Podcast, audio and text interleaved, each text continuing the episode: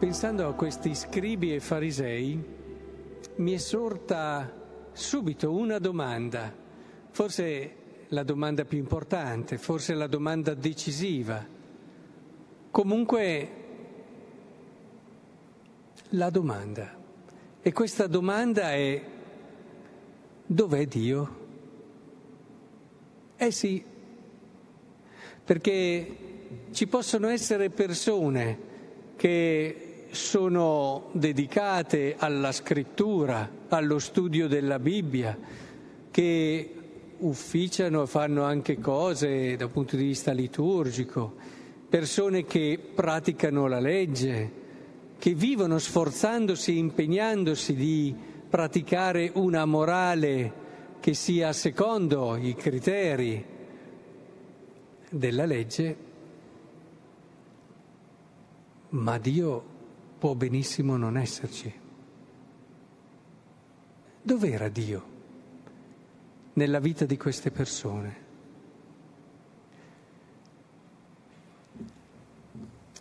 Il rischio e la tentazione, che non è solo degli scribi e dei farisei, è che a volte le pratiche, quello che facciamo, a volte anche gli atti virtuosi, addirittura la preghiera, possono diventare cose a se stesse, anche se ci riempiamo la bocca e, il, e la mente di Dio, non è detto che ci sia Dio. Non basta, lo ha detto Gesù, dire Signore, Signore, Signore.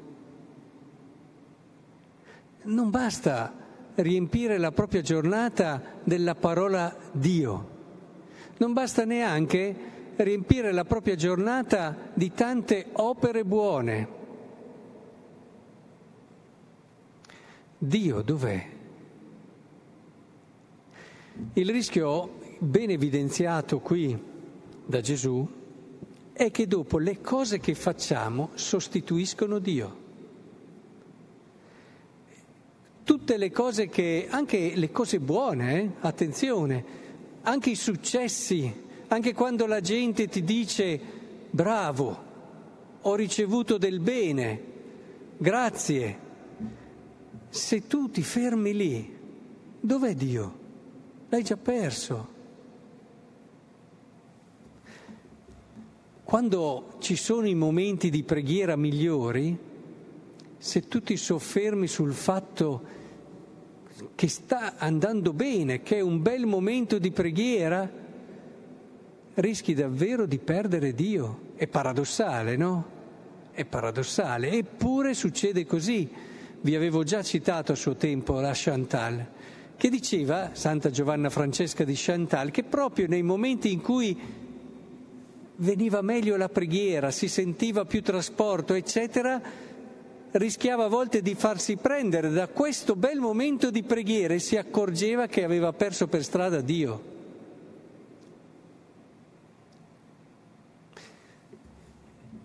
Per questo il cammino che ci porta alla verità, alla luce, a Dio, è un cammino di progressiva liberazione.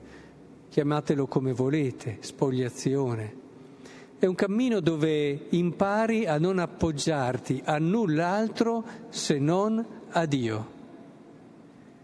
Te ne accorgi subito perché quando ti appoggi su tutte le altre cose hai costruito la tua pace sulla sabbia e allora sarà una pace che facilmente al primo scossone non previsto eh, sfumerà.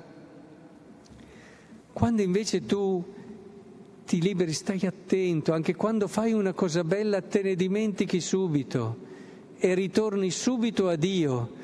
Quando, paradossalmente, anche quando sbagli non stai troppo sul peccato, ma ritorni subito su Dio, perché ci può essere anche un processo contrario. Il diavolo è furbo, a volte ci toglie subito la buona opera perché ci aiuta a appoggiarci su di lei e a, a, su questa e allo stesso tempo magari sentirci anche bravi. Oppure anche quando facciamo qualcosa di sbagliato ci porta a, ripie- a ripiegarci su noi stessi, ad affliggerci. E dov'è Dio? Anche in quel momento lì devi ritornare subito a Dio, senza perdere tempo. Hai sbagliato? Bene, ritorna subito a Dio, con coraggio, con fretta. Lui è l'unico criterio, è l'unica cosa che può riempire di verità la tua giornata. E se devo dirvi, sinceramente, è molto più facile per chi è già avviato in un cammino religioso farsi distrarre da ciò che non è Dio, bello, santo, eccetera. Pensate, abbiamo un coro meraviglioso e per fortuna ai nostri coristi non succede. Però se dovessero a volte essere così attente a fare bene un canto da dimenticare Dio, risuonerebbe bene qui, ma in cielo non arriverebbe. È giusto farlo bene, perché si loda Dio e si onora Dio nel miglior modo possibile, ma sempre con un cuore libero, senza appoggiarsi troppo sulla cosa che si fa. Oppure, ho citato i coristi, ma pensate anche a quelli che fanno un servizio, e a volte ci sono dei cerimonieri che ti danno proprio l'impressione di essere attenti a tutto, alla tovaglia in ordine, a queste... Mm, l'unico che non c'è è Dio. Non prendetemi per troppo, purtroppo però è così. Vedete, anche una persona, un consacrato, un sacerdote, una persona che si è consacrata, deve costantemente ritornare lì. Alla fine quanto veramente ho riposato in Dio oggi, quanto sono stato sul suo cuore, quanto invece mi sono perso per quella cosa lì bella che ho fatto e ci ho ripensato, o per quell'altra cosa che mi ha ferito, o quell'altra persona che mi ha offeso. Quanto tempo ho perso a, a ruminare dentro di me? Hm? Quella risposta che mi è stata data e che mi ha dato molto fastidio. Ma dov'era Dio in quei momenti lì? Imparate in tutte le situazioni a ritornare subito a Dio, allora avrete la libertà, lo sguardo che vede giusto, lo sguardo che guarda lontano e nelle avversità avrete più leggerezza. E invece quando le cose vanno bene avrete più leggerezza ancora, perché le vedrete come un dono del Signore, non, non, vi appesentiranno, perché credetemi, quando uno si sente bravo è appesantito, eh? Orpo, è appesantito e, rende, e si rende anche un po' pesante, eh? tutte e due le cose, per chi è vicino a Lui. Invece la freschezza e la bellezza di fuggire subito a Dio, correre là.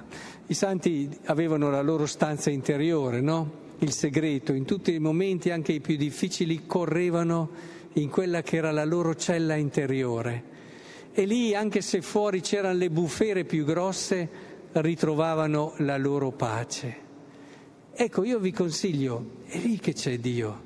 Quindi quando c'è qualcosa che vi turba, sia in negativo che in positivo, correte lì, ritrovate subito la vostra semplicità, ritrovate il vostro tutto. E allora sì che la vostra vita acquisterà forza, acquisterà coraggio, pur rimanendo leggera. Allora sì che Dio opererà cose grandi attraverso di voi.